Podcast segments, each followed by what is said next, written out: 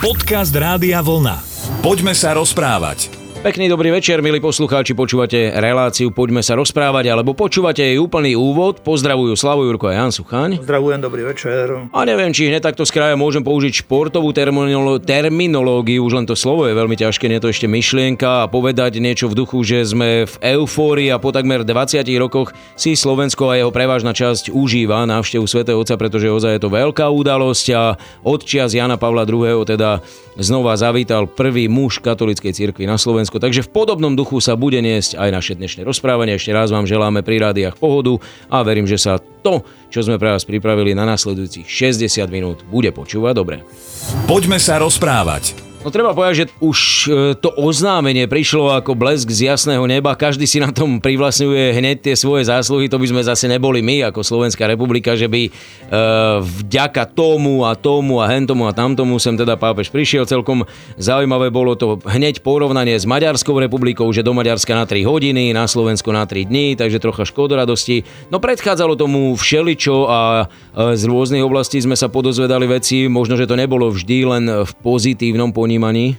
Tak iste, veď e, mnohí sme zachytili kritiku ľudí, politikov niektorých, ja som čítal, ako sa tiež presne ako hovorí, že vždy si každý alebo veľa ľudí ohreje polievočku aj pri takýchto príležitostiach celý rok alebo celé roky. V konkrétnom živote nič nevidieť z toho, že keď sa už aj predtým stretli s pápežom, že by ich to nejak poznačilo alebo čo každý si ide to, to svojou cestou. Takže je v tom trošku možno aj takej povrchnosti alebo možno aj pokritectva tak e, zase iste v dnešnej dobe rastieme mnohokrát aj cez kritiku pokiaľ je tá kritika konštruktívna, pokiaľ to nie je len nejak tak, že odpinkať niekoho a chcem mať s ním svetý pokoj a tak, ale na druhej strane zas, keď aj človek počúva tú kritiku, tak ani by som nemyslel na súčasnosť, ale vôbec aj, ako, ako som ja rástol, tak ja som dosť zažil v živote a to sa nechcem byť nejaký bolestínsky, alebo že sa, mi, že sa ublížilo mne, alebo vôbec tomu spoločenstvu, do ktorého som patril, patrím, ale veľa kritiky na hlavu aj, čo ja viem, kresťanov a církvy a aj predstaviteľov církvy a tak. Ono sa aj hovorieva, že keď Kristus prišiel, tak ohlásil príchod Božieho kráľovstva. Hej, na tým, no, to môže byť celá jedna téma, debata, že vlastne čo sa myslí pod tým Božím kráľovstvom, ale poznajú sú už niektoré veci, tak nie je to nejaká utopia, že by to bolo kdesi za horami, dolami a neviem, kopov sena a moriami a neviem čím, ale je to realita. Ježiš aj hovorieval, že kráľovstvo je Božie medzi vami a zároveň nám čakáme. Ale nedopovedal som tú hlavnú myšlienku toho, že, že Kristus prišiel a ohlásil príchod Božieho kráľovstva, ale potom prišla církev.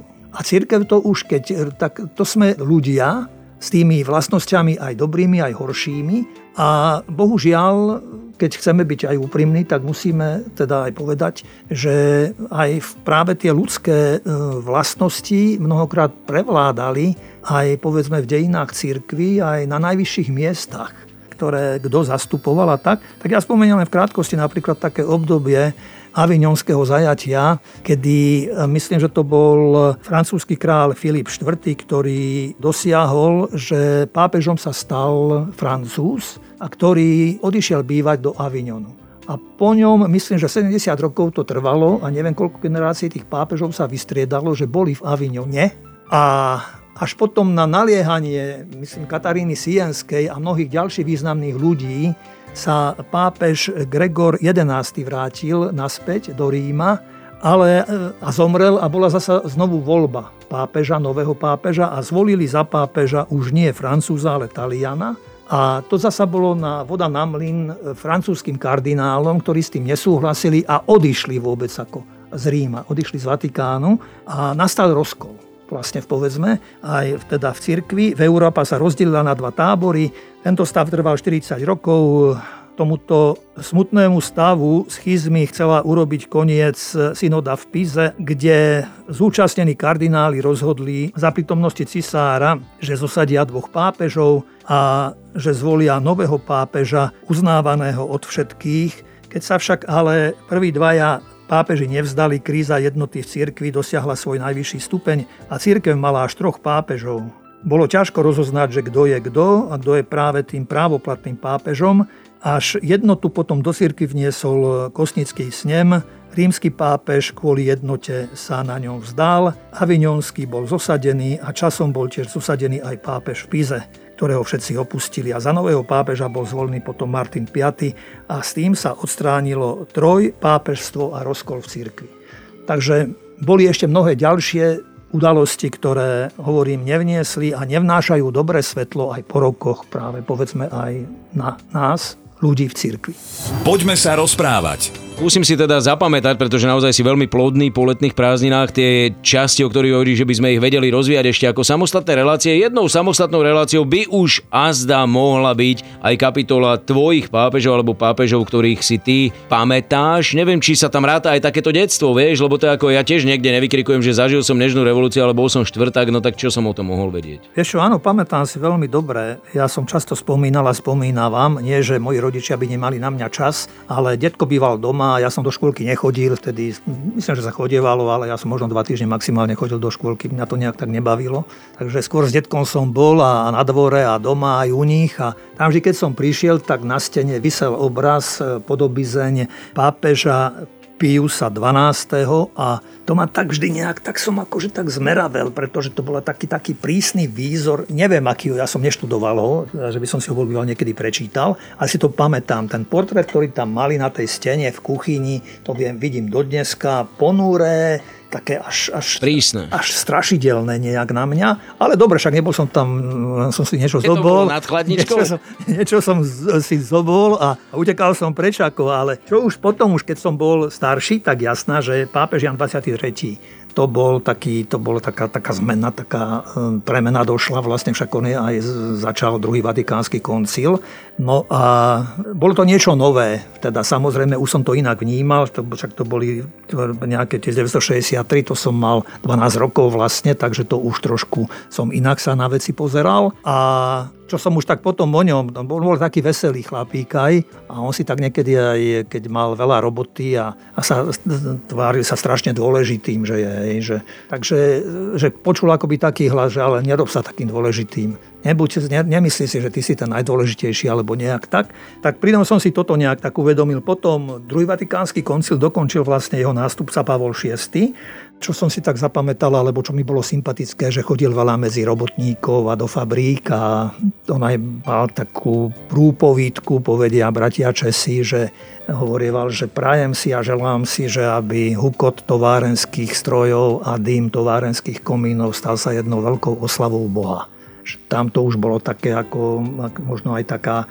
tá už účasť, čo potom, alebo tá časť toho, že už to uvedomenie si, že e, sme súčasťou aj prírody a že všetko asi treba chrániť a, a že všetko by malo tú oslavu, všetko, čo robíme, že malo by to nejak tomuto smerovať, že, že sú aj skutočnosti, ktoré sú neviditeľné, ale ktoré sú a že práve tie by nás mali nejak tak vychovávať možno aj k bázni a k úcte k životu, aj k práci a k všetkému, čo robíme. Potom prišiel Jan Pavol, ten bol len, myslím, že mesiac pápežom a pri ňom, čo je zaujímavé, že čo som už spomínal aj s predchádzajúcimi pápežmi a najmä Jánom 23., že on bol posledný, ktorého nosili na tých nosidlách sedia gestatoria. Ďalší pápeži potom prišiel papa mobil. Hej. Áno, potom namiesto 12 nosičov prišlo zhruba 100 koní pod kapu.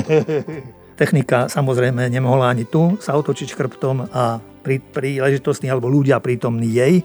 Prišiel Jan Pavol II a Isté o tom by sa dalo veľa rozprávať a čo všetko a začal cestovať po svete a bliži, približovať sa ľuďom. Pre mňa bol významný práve tým, že to jarmo, ktoré sme tu celé roky, 10 ročia niesli, že práve vlastne bol tým svetlom do toho obdobia aj prestrojky vtedajšej, aj teda, že pod jeho vplyvom sa mnohé zmenilo aj v Európe, najmä východnej Európe, strednej a východnej Európe.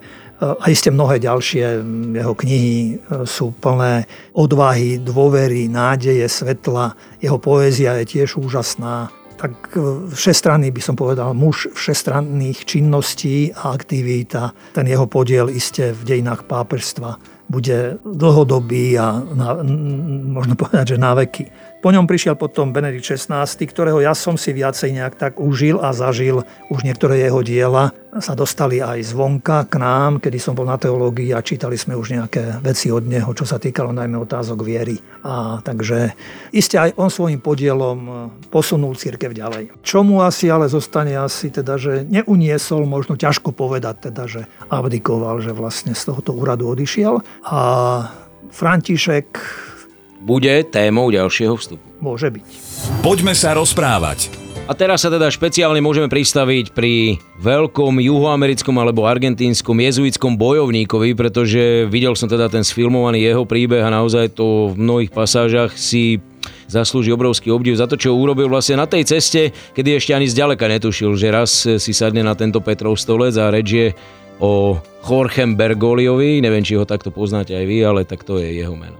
Áno, ja iste mnohé bolo v súvislosti s ním aj u nás e, teraz prezentované a vypovedané, ale rád by som ho tiež nejak tak trošku ujedol. Je 266. pápežom katolíckej cirkvi, bol zvolený 13. marca v roku 2013 a kardinál Christoph Schönbern sa neskôr vyjadril, že František bol zvolený podľa dvoch nadprirodzených znamení. Jedno v konkláve, a teda dôverné a druhé bolo v tom, že latinskoamerický pár priateľov kardinála mu pošepkali Bergoliovo meno, na čo on povedal, ak títo ľudia hovoria Bergolio, je to znamenie Božieho svetého ducha. František ako novozvolený pápež nepríjmal gratulácie od kardinálov sediac na pápežskom tróne, ale postojačky, čo je jedným zo znakov jeho iného postoja k vatikánskym formalitám. Na svojej audiencii 16. marca Novinárom povedal, že si vybral meno František na počesť Františka Zasisi, pretože tento svetec sa špeciálne zaujímal o potreby chudobných ľudí.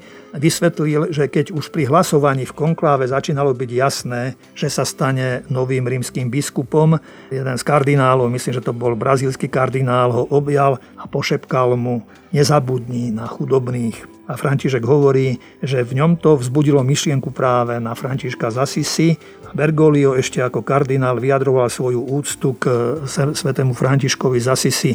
Priniesol do kresťanstva ideu chudoby proti luxusu, píche, márnosti občianských a cirkevných mocností. Zmenil, možno povedať už teraz, že históriu v mnohom.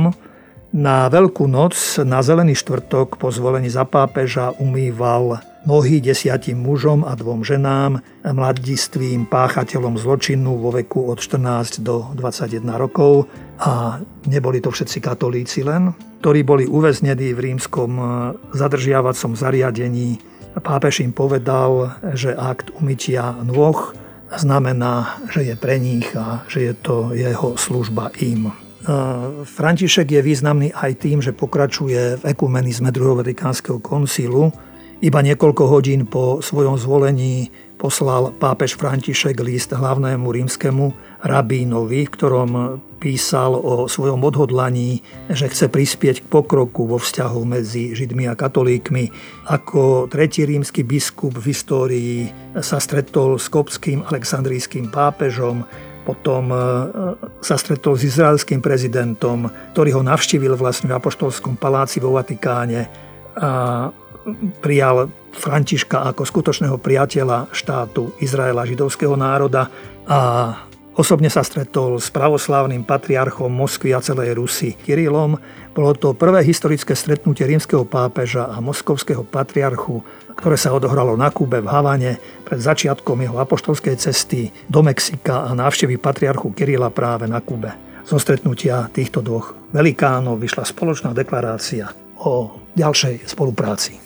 Poďme sa rozprávať. Pápež František, ktorého si si teda zobral na paškal tak detailnejšie, si myslím, že aj na Slovensku sa teší veľkej popularite nielen medzi veriacimi, ale získal si srdcia aj mnohých, povedzme, z tej druhej strany alebo e, z toho ateistickejšieho alebo neveriaceho prostredia. Práve neraz aj tým, že má názor, že má postoje, že sa niekde neukrýva, že aj v zložitom období ozaj nezalezie do diery alebo neschová sa za múry Vatikánu, ale rozpráva k ľuďom, snaží sa ich motivovať a, a dáva svoj príklad. Áno, zaujímajú ho problémy sveta, ľudskej rodiny, vôbec povedzme aj to, čo prežívame, alebo sme prežili a stále je to tu nejak tak prítomné. Vyšiel jeden rozhovor s ním ešte v marci tohoto roku a Dominik Agasa, vatikanista, sa ho v tom rozhovore pýtal, že čo hovorí na, povedz, vôbec na samotnú pandémiu. A medzi iným on hovoril, že pandémia je dosť alarmujúcim znamením, kedy je človek práve nútený rozmýšľať a že tento čas by sme mali využiť my ľudia, možno prídeme aj k nejakým takým novým rozhodnutiam, nielen pre naše vlastné dobro, ale aj pre e, dobro ľudskej rodiny, že nemôžeme e, lahostane nejak prijímať nerovnosti a narušenia životného prostredia, k tomu sa on často vyjadruje, v tomto rozhovore spomína aj, že cesta záchrany ľudstva prechádza cez premyslenie nového rozvojového modelu, ktorý by urobil nespochybniteľným spolunažívanie medzi ľuďmi v harmonii so stvorenstvom. Pokračoval ďalej medzi iným pápež s tým, že každý z nás, nielen tí, čo vládnu, sme povolaní k boju s lahostajnosťou, korupciou a tichým spolupáchateľstvom trestnej činnosti, Všetci si máme dobre držať v hlave, že existuje niečo horšie, než je táto kríza. Dráma toho, že by sme ju premrhali. Z krízy by sme nemali vychádzať rovnaký, buď z nej vyjdeme alebo lepší, alebo horší. Spomína aj ďalej, že je nepriateľné, aby sa pokračovalo s výrobou a obchodovaním so zbraňami, míňajúc obrovské kapitály, ktoré by mali byť použité na liečenie ľudí, na záchranu životov, Nemôžeme sa viac tváriť, že sa nám sem nevotrel dramaticky začarovaný kruh, prepájajúci ozbrojené násilie, chudobu a slepé a bezohľadné vykorisťovanie životného prostredia a tak ďalej a tak ďalej. Ten autor sa ho pýtal aj na postavenie ženy, čo hovorí ako o ženách. Medzi iným spomínal pápež František, že ženy urgentne potrebujú pomoc pri starostlivosti o deti, aby neboli diskriminované, aby boli dostatočne ohodnotené pri výkone svojej profesie a v svojom pracovnom zaradení. Ich prítomnosť je stále cennejšia vôbec v procese e, spoločenskej, politickej, zamestnanostnej a vôbec inštitucionálnej obnovy. A pokračoval ďalej aj v súvislosti so ženou. Spomína Ježišovú matku Máriu a hovorí v tejto súvislosti, že spásy nie bez ženy. A ak máme na srdci budúcnosť, ak túžime po štedrej budúcnosti, je treba dávať, nám naozaj správny priestor. Autor rozhovoru položil pápežovi aj otázku, čo by osobne poradil rodičom, František. No a medzi iným pápež sa vyjadril, že hra s vlastnými deťmi je tým najlepším spôsobom, ako strácať čas. Spomína, že pozná jednu rodinu, ktorá si doma vytvorila jeden organizačný prvok, program. Každú sobotu či nedelu otec s mamou vezmu papier a spolu s deťmi si dohodnú na ďalší týždeň chvíle spoločnej hry rodičov s deťmi. Všetko si to spíšu a zavesia si to v kuchyni. Deťom iskria oči pritom od spokojnosti, keď píšu program, ktorý sa už stal akýmsi rítom. On im na tom len povedal, že naozaj takto zasievate správnu výchovu. Ukončíme to snáď možno len takou mojou osobnou otázkou na teba. Čo si ty želáš, aby bol najväčší dozvuk tej návštevy na Slovensku? Aby to neboli len fotky s nejakými poprednými predstaviteľmi, ktorí už po ďalších voľbách nebudú existovať, ale čo by malo tu zostať naozaj na dlhé roky? Mňa stále trápi minulosť, isté moja veľmi, mňa samého, ale predovšetkým ja si tak, keď sme tu v rádiu, tak by som sa tak trošku aj možno zasníval a nech mi to nemá nikto za zle, ale ja sa neuspokojil s tým, že slovenská církev alebo veriaci na Slovensku sú rozdelení. Tých dôvodov je možno viacej, ale tým hlavným kriklavým je asi Robert Bezák. A tým môjim snom je, že keby sa tak sa im podarilo sadnúť si spolu za stôl, pápež, predstavený církvy na Slovensku a aj z prítomnosti Roberta Bezáka, že by im František povedal, že chlapí, majme rozum, zmužte sa, Veď e, ten život tak rýchlo beží. Komu o čo vlastne ide? Ja viem, že nenájdem pochopenie, lebo povedal to takto a takýto protokol a hento, toto a toto. Ja len hovorím áno, nevieme, čo za tým všetkým je, ale sme kresťania a pre kresťanov najväčšou hodnotou je láska. Najväčší zákon. Dobre, môžeme si potom odfajknúť, že dobre, uskutočila sa návšteva, ale ja si myslím, že mnohí ľudia, a možno poviem príliš poeticky, až prehnania a sentimentálne, ale mnohým ľuďom bude ďalej srdce krvácať. Tak uvidíme, či aj tento tvoj sen nájde naplnenie. Samozrejme, všetko to veľmi pozorne budeme sledovať. Ďakujeme vám, že ste s nami strávili tieto chvíle pri rádiách, konkrétne pri rádiu Vlna a jeho frekvenciách. Tešíme sa na vás opäť o týždeň. Slávo Jurko a Jan Sucháň. Pekný večer. Rádio Vlna. Hity overené časom.